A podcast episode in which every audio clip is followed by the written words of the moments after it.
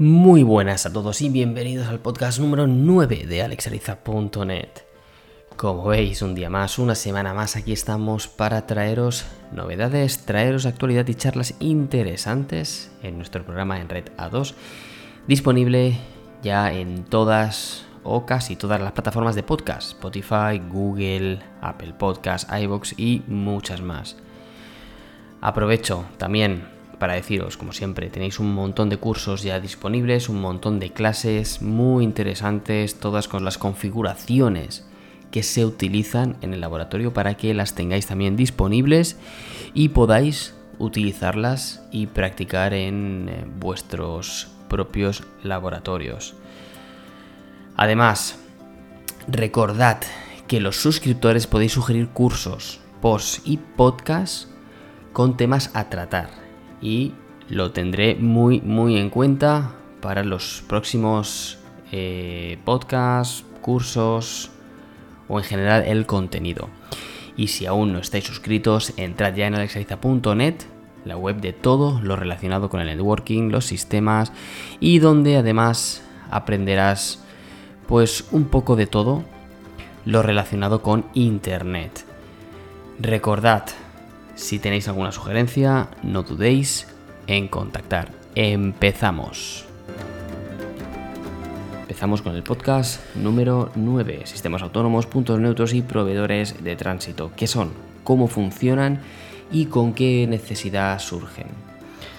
Pues básicamente la necesidad surge o nace en los inicios de Internet, cuando desde el ejército estadounidense, vamos a decir, tenían la necesidad de realizar intercambios de datos de forma segura entre diferentes puntos estratégicos y no existía la opción, digamos, de enviar a una persona físicamente de un punto a otro con esos datos. Bien, una vez tienen esa necesidad, eh, empiezan a establecer una serie de protocolos, una serie de reglas para realizar ese envío de tráfico. Por lo tanto, tienen que cablear una, sede con la otra, ¿no? Un punto estratégico con otro punto estratégico. Además, tienen la necesidad de numerar esos, esos puntos y eh, nombrarlos de alguna manera. Eso es lo que conocemos hoy en día como eh, las direcciones IP. Nosotros necesitamos las direcciones IP para saber dónde enviar o de dónde descargar cierto contenido. Esto todo el mundo más o menos lo conocemos como, como usuario. No obstante, eh, todo esto ha ido evolucionando, obviamente, y hoy en día Internet eh, podemos decir que está conformado por islas. Una serie de islas. Cada una de estas islas son los proveedores de servicio que, bueno, pueden ser o gente que nos da internet, para que nos entendamos, tipo Movistar, tipo Vodafone, tipo Yastel, Orange, o pueden ser también eh, entidades o islas que nos ofrecen servicios o contenido, como puede ser Google con YouTube, puede ser una red social tipo Facebook, Instagram, eh, Twitter, y cada una de ellas son islas que están pues situadas geográficamente donde sea en sus data centers.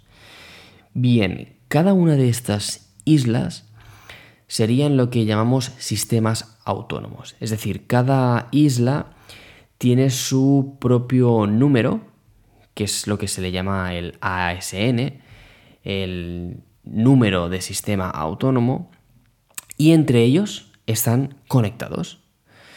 Están conectados a través de conexiones normalmente cableadas, ya sea pues fibra o ya sea cable UTP, eh, cable de cobre me refiero, eh, a través de data centers y se intercambian rutas. es la idea, se intercambian rutas bajo una serie de normas o de reglas que establecen entre ellos. Bien, cada una de estas islas, cada uno de estos sistemas autónomos, tienen su propio direccionamiento y como mucho se pueden intercambiar pues ese direccionamiento que tienen. este direccionamiento lo compran a, por ejemplo, RIPE en Europa y, bueno, es suyo y a través de ese direccionamiento IP publican los servicios. Bien, pero además, por encima de todos estos sistemas autónomos que son o serían proveedores de servicio, existen otros elementos que no solo tienen direccionamiento propio, IPv4 o IPv6, sino que además conocen dónde está todo el direccionamiento de todos los sistemas autónomos que existen en el mundo. Estos son los proveedores de tránsito o proveedores de tráfico. Bien, esta gente eh, están como digamos en otro nivel jerárquico. Y la idea es que un usuario final, como tú o como yo que se conecta a Internet desde casa, eh, pueda llegar a todos los rincones de Internet. ¿Cómo? Pues pasando por diferentes jerarquías. Nosotros fijaos que nos conectamos a una operadora, a un proveedor de servicio, que es una operadora, que pues suele ser, pues eso, Movistar, Yastel, eh, Vodafone, quien sea. Estos, estas operadoras, tienen, como os decía, su propio número de sistema autónomo y tienen su propio direccionamiento IP. Pero claro, las operadoras como tal mm, no tendrían o no suelen tener demasiada información del resto de Internet por sí solas. Necesitarían pasar a la siguiente jerarquía, que es lo que hablábamos de los proveedores de tránsito. Es decir, todas las operadoras tienen conexiones a proveedores de tránsito que les dan visibilidad del resto de Internet. Entonces, hemos pasado de lo que eran los sistemas autónomos, que hemos dicho que son pues todas las islas que conforman Internet y que tienen direccionamiento propio y que se interconectan entre ellos, como pueden ser eh, Vodafone, Movistar, Orange. Y luego además tenemos otros protagonistas en toda esta historia que son los proveedores de contenido, que son pues todos aquellos eh, todas aquellas empresas que ofrecen contenido, pues tipo Facebook, tipo Netflix, tipo Amazon, tipo Google, con YouTube, etc. Y como decía, pues todas las redes sociales y demás, que también necesitan estar interconectadas en todo esto que es Internet, ya que nosotros, como usuarios finales, al final somos los que accedemos a estos sitios como objetivo final, ¿no? en muchas ocasiones. Y luego ya, como decía, tenemos lo que vienen siendo los proveedores de tránsito, que, bueno, podemos contratarlos si necesitamos saber o necesitamos tener una visibilidad entera de Internet para ofrecer a nuestros clientes. Pero es que luego tenemos los puntos neutros. ¿Qué son los puntos neutros? Pues los puntos neutros Básicamente son unos lugares donde físicamente se conectan lo que se llaman socios. Los socios pueden ser cualquier empresa que quiera conocer el direccionamiento de otra empresa. Es decir, en los puntos neutros única y exclusivamente se intercambian todos aquellos direccionamientos propios de una empresa, es decir, aquellos que han comprado directamente a una entidad de IPs, tipo RIPE en Europa, como os decía. Tened en cuenta que en los puntos neutros no se da visibilidad de otros rangos IPs, aunque nosotros los conozcamos. Es decir, en un punto neutro, aunque yo sea, por ejemplo, telefónica, que tenga contratados tránsitos, es decir, que tenga visibilidad de todo Internet, no los voy a publicar en los puntos neutros. Los puntos neutros únicamente voy a publicar aquellos direccionamientos que son míos, propios. Bien, esto es importante que quede claro porque al final existe básicamente esa diferencia entre lo que son los puntos neutros y los proveedores de tránsito. Es decir, yo como empresa, como operadora pequeña, vamos a decir, yo tendría dos opciones para dar servicio a mis clientes. Yo podría contratar un tránsito y conocer todo Internet o conectarme a un punto neutro y conocer únicamente aquellos direccionamientos que tienen los socios que también se conectan en un punto neutro. Obviamente, si yo como operadora pequeña, vamos a, vamos a poner el ejemplo, me conecto únicamente a un punto neutro, a mis clientes no les voy a poder dar una buena calidad de Internet, una buena calidad de servicio, ya que mis clientes únicamente van a poder llegar a aquellos direccionamientos que estén publicados en el punto neutro. Por lo tanto, voy a tener que contratar a un proveedor de tránsito seguro. Y a dos también. Pero como mínimo a uno para conocer a todo Internet. Lo que pasa es que si se me cae el principal, lo voy a tener complicado para que mis clientes puedan seguir navegando con total normalidad. Bien, vamos a explicar un par de ejemplos prácticos, por ejemplo, que existen en los puntos neutros. Por ejemplo, Netflix. ¿Qué suele hacer Netflix? Eh, pues en España existen básicamente tres puntos neutros. Spanix en Madrid, Valnix en Valencia y Cannix en Cataluña. Bien, ¿qué pasa? Que Netflix, por ejemplo, está en Spanix y hace las publicaciones de sus servicios en Spanix. Si eso significa que ellos en Spanix publican las direcciones de sus servidores. De manera que yo, como operadora pequeña, como os decía, si yo me conectara a Spanix, si yo fuera socio de Spanix, podría llegar a los servidores de Netflix con un salto, ya que en Spanix los socios se conectan a través de un switch y solamente tendría un salto a Netflix. Por lo tanto, mis clientes que están conectados a mí llegarían a Netflix y a los servidores de Netflix con un salto y con una latencia muy muy pequeña. Por lo tanto, se podrían descargar las películas, podrían realizar el visionado de las películas o las series de una manera súper rápida y con una latencia muy muy buena. Esta es la idea de los puntos neutros. De otra manera, si mis clientes tuvieran que llegar a Netflix a través de un proveedor de tránsito mío, pues bueno, seguramente el tránsito se iría fuera de España, llegaría a los servidores de Netflix a través de Irlanda, etc. Es decir, da muchas más vueltas que en un punto neutro. Y esta es la gracia de un punto neutro. Si un punto neutro tiene clientes buenos, por decirlo de alguna manera, puedes dar una calidad buena a tus clientes. Otro caso práctico puede ser pues el de Amazon.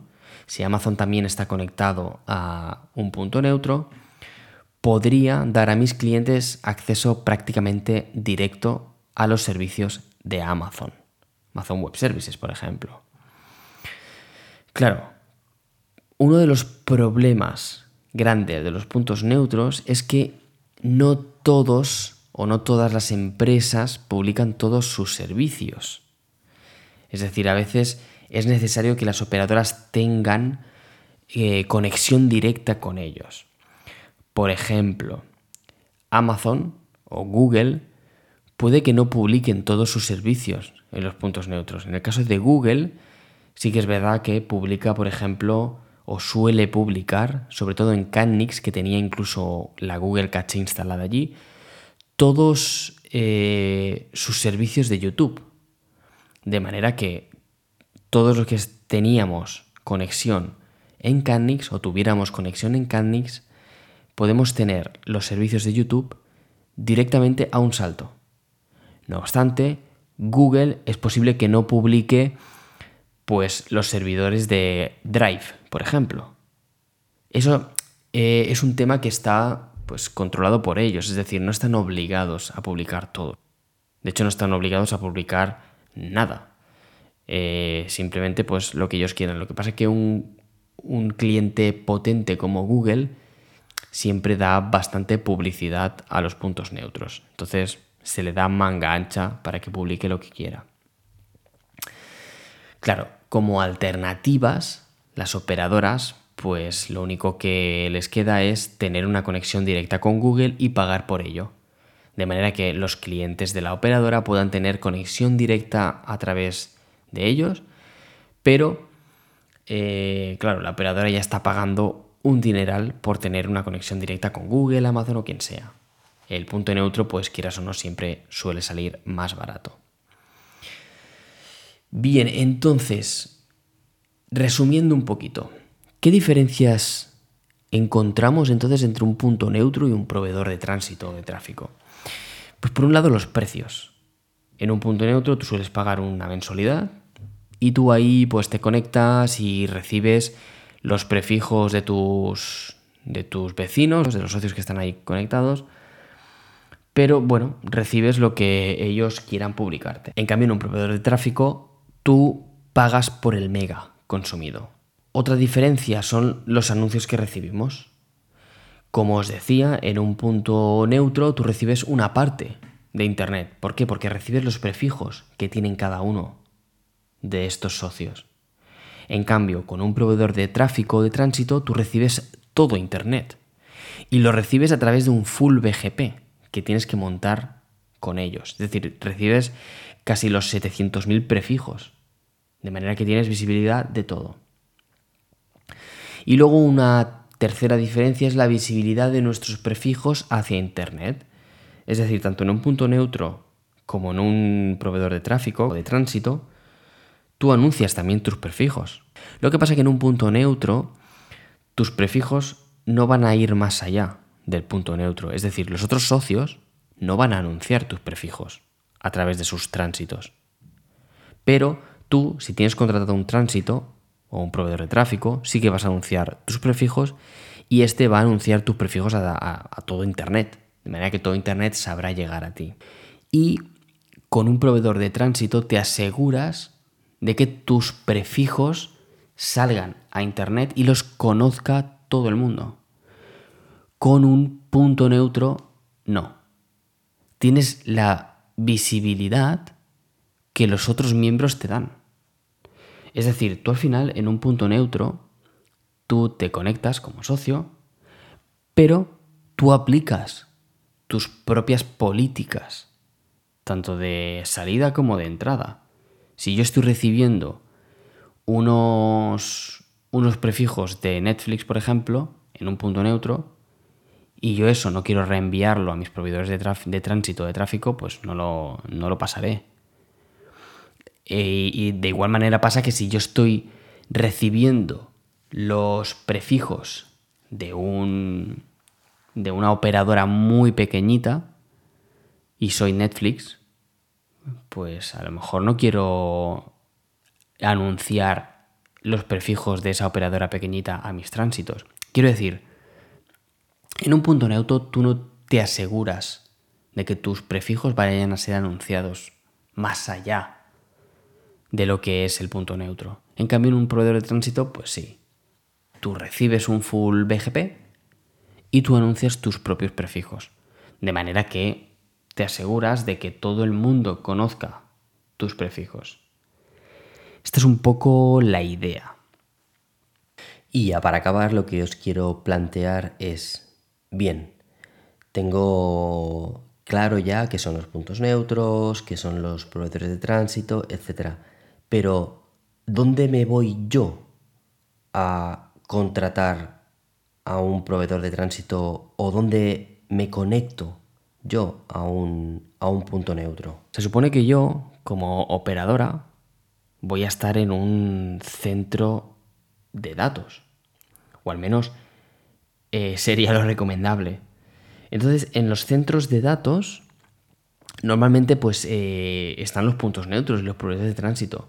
Es decir, yo puedo contratar un proveedor de tránsito, el que sea, y que me lo entreguen directamente en un data center. Por eso es importante estar en un buen data center.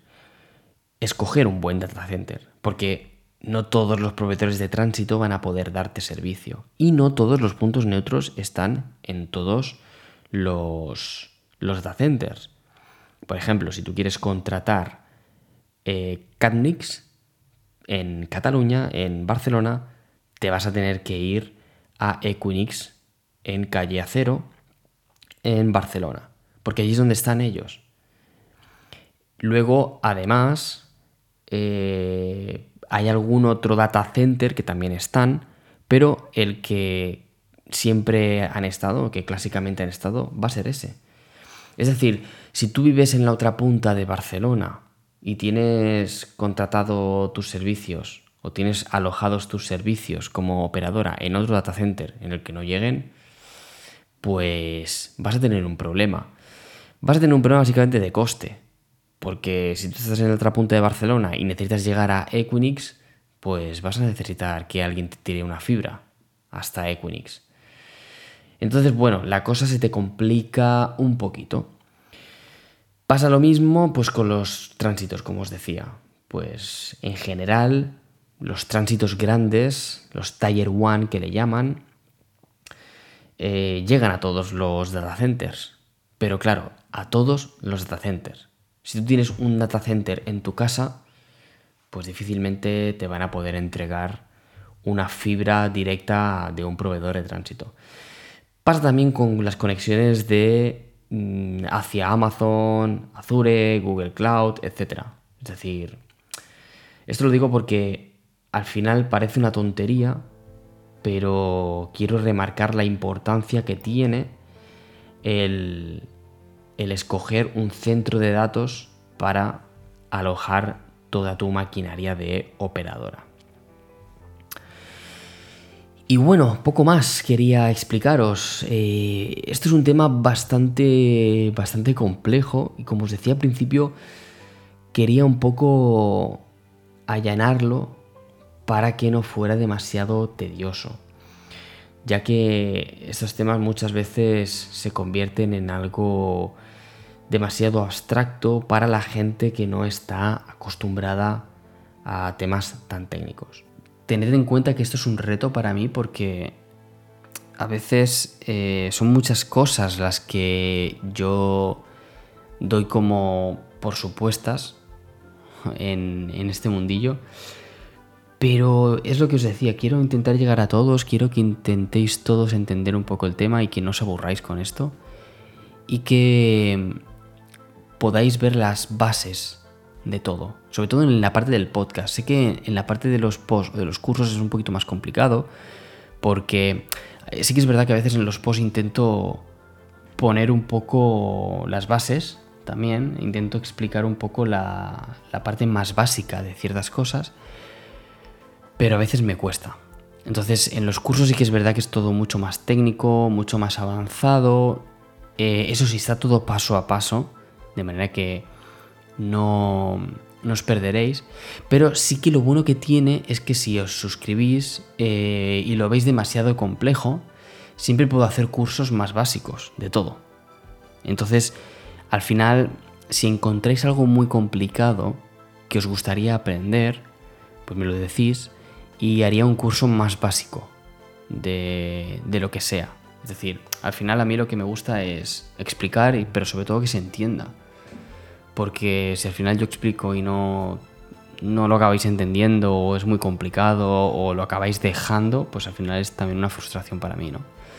Entonces necesito que eh, me deis vuestro feedback con ciertas ciertos temas de, los cursos, sobre todo de los posts, también si queréis, de los podcasts obviamente, ¿no? Pero sobre todo de los cursos, ya que es importante para mí saber cuál es el nivel que necesitáis y si necesitáis algo más básico, pues os lo pueda aportar. Así que bueno, eh, espero, espero que haya quedado bastante claro básicamente el tema de los sistemas autónomos y puntos neutros y luego lo que hemos visto, ¿no? ¿Qué diferencia entonces hay entre un punto neutro y un proveedor de tráfico o de tránsito? Eh, bueno, cualquier, cualquier eh, duda que tengáis, será bienvenida. Espero que, que tengáis muchas y que pueda resolverlas en los próximos podcasts. Así que espero que os haya entretenido lo suficiente o por lo menos os haya sido interesante. Eh, os espero en la web y nos vemos en el siguiente podcast.